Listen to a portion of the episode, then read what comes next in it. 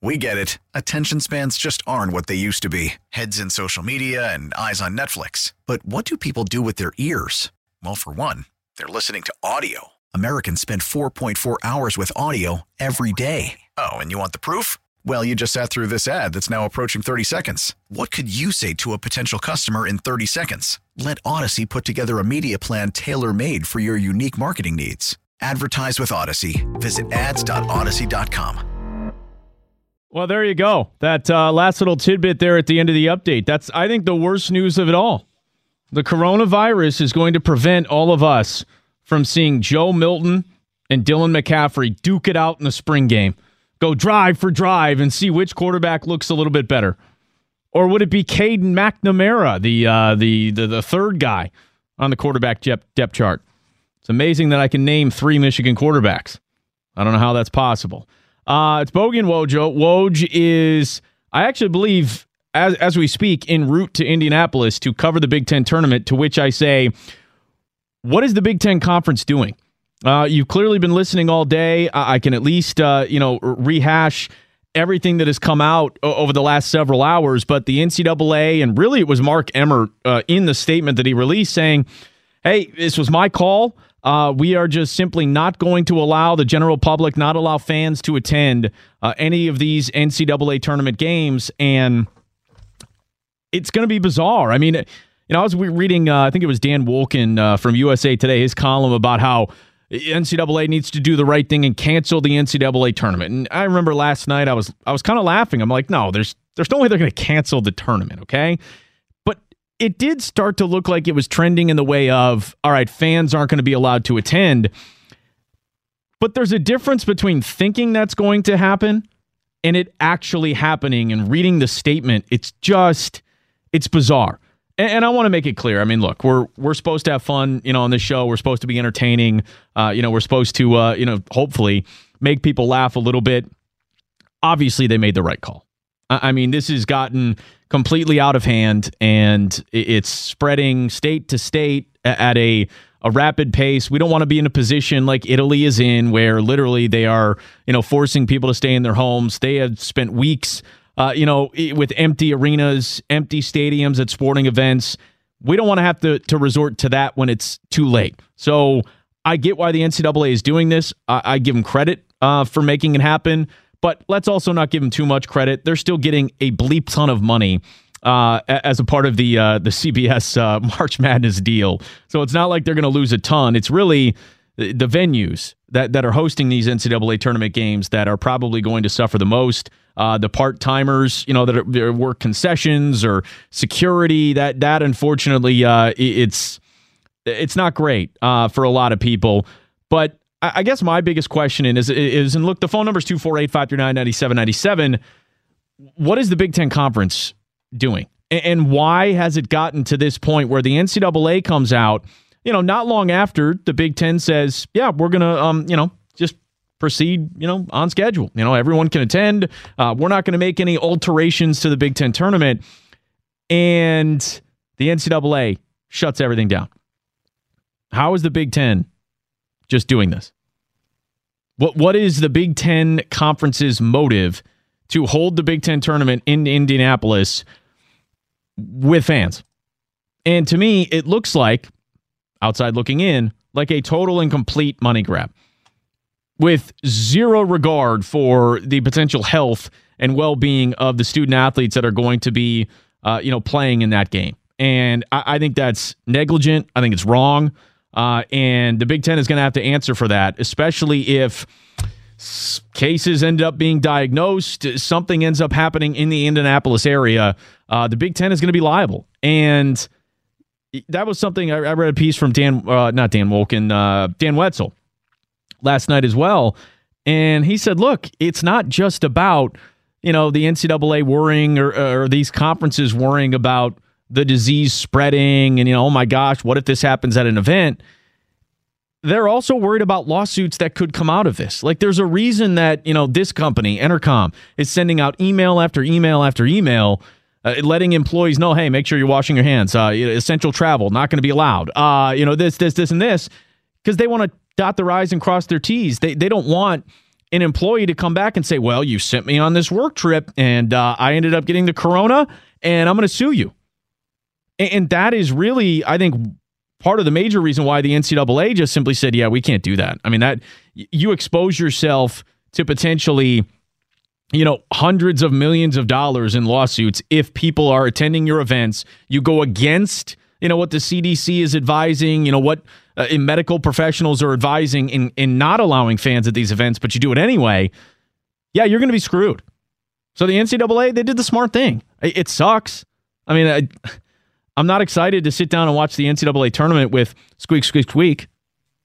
You know, I mean, look, I, I realize the Pistons are on our airwaves, but uh, you know, hearing the the squeak, squeak, squeak on a basketball game while you're driving around is not all that fun. That's all it's going to be for these NCAA tournament games. Just totally ripping everyone from enjoying the atmosphere that comes with it, especially when it's a a, a team that's you know not very good and they're taking on a, a blue blood or a team that's better and they make a run. Crowd gets into it, makes it fun.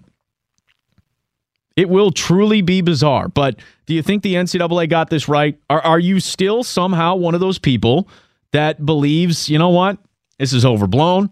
This is this is they've gone too far, and this is ridiculous. I'd love to hear from you on that as well. 248 539 9797. We got the ticket text at 97136. Uh, David, I, I'm assuming you're kind of along the lines with me before we go to the phones here. NCAA did really the only thing that they could do at this point and just not allow fans, only essential people. And it's just going to be super awkward watching these games. It's the only thing they could do. But what I feel bad for are the seniors that have, you know, four years, five years in their program, and this is their last chance to win it all or go for it big. And they will have no fans. They will be limited to probably what two family members, I believe. So Bizarre. That's tough. Yeah. When you can't invite your entire family for your final chance at winning a, cha- a championship. That's going to be the tough part. Watching it, it's, it's just going to be weird, really. On TV, watching it and seeing that there's like a, just a group of people behind each team's bench. That's going to be weird, not yeah. seeing a lot of fans in the stadium. And then when the, you know, the lower seed is, is, or the higher seed is winning or lower seed, whatever it is, the, uh, is winning and the crowd can't get behind yeah. them, that's going to be weird, man. It's a huge disadvantage. I, I think it was Dwane Casey uh, was asked about it at a Pistons uh, media session. Again, the media were they were like six feet away from him. Just to be clear on that, you know, with the new rules and everything, which is crazy. But Dwane Casey said uh, when asked if he would have to make adjustments if there's no fans there, he basically said, "Yeah, I mean, I'll I'll try not to cuss as much." Because those those on the court mics are going to pick up everything, and that really is true.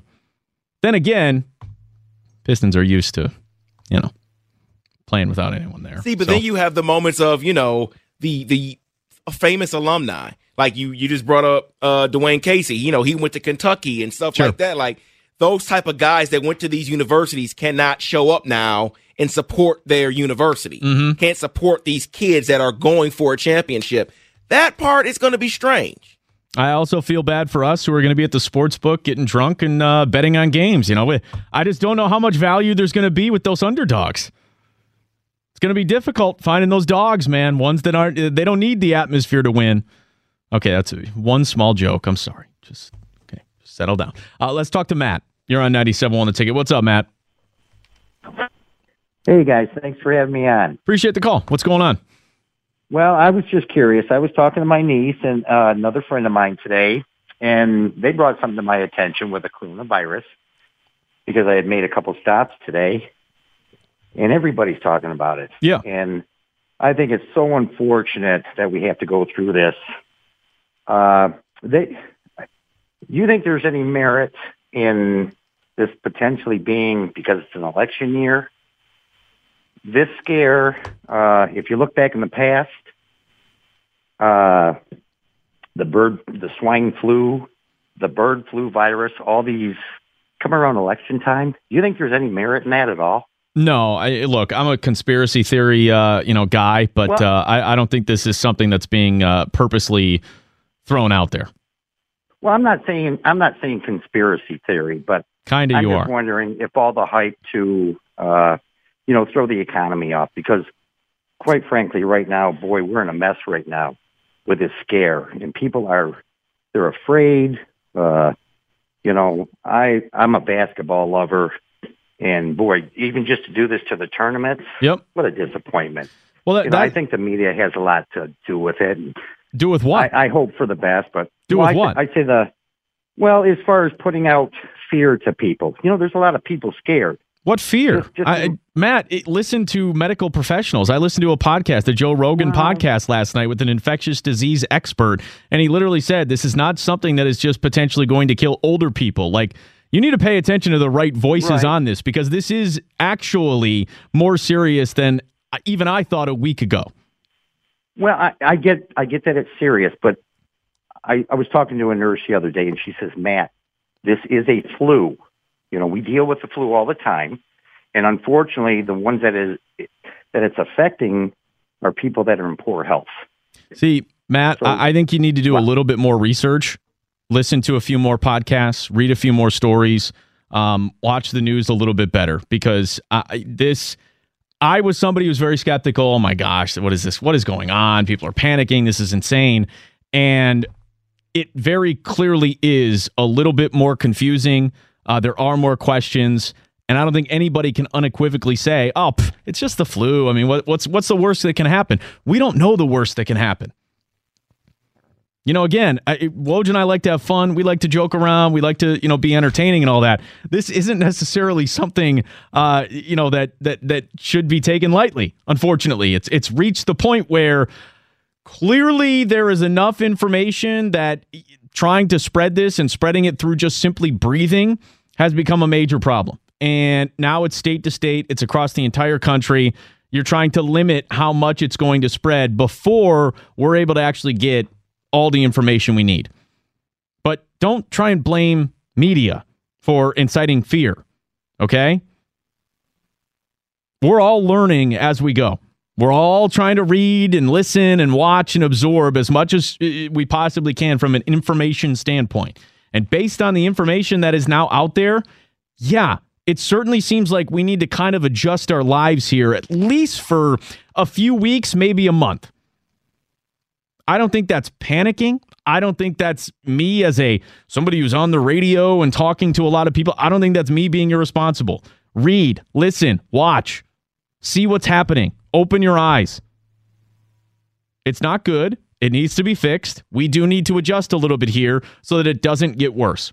You think the NCAA got it right? Are you somebody who's still a little bit skeptical uh, about, you know, oh my gosh, why are we reacting like this? I'd love to hear from you guys as well. 97 won the ticket. We get it. Attention spans just aren't what they used to be heads in social media and eyes on Netflix. But what do people do with their ears? Well, for one, they're listening to audio. Americans spend 4.4 hours with audio every day. Oh, and you want the proof? Well, you just sat through this ad that's now approaching 30 seconds. What could you say to a potential customer in 30 seconds? Let Odyssey put together a media plan tailor made for your unique marketing needs. Advertise with Odyssey. Visit ads.odyssey.com.